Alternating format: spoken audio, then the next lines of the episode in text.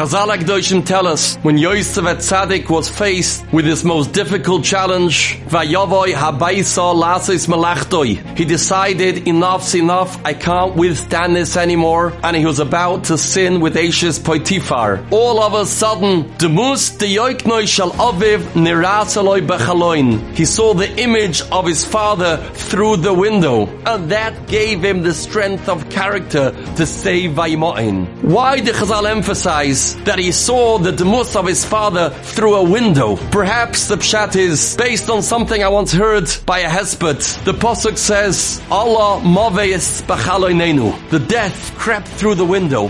How does death come to a window. So this Maspid explained the concept of window is a person's confined in a certain area.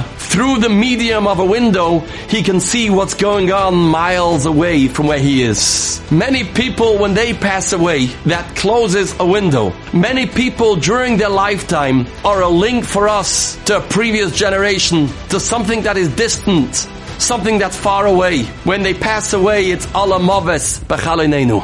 Yosef Hatzaddik was in Mitzrayim, living in the moment. The way how he overcame the challenge is to broaden his horizons, to look through the concept of window.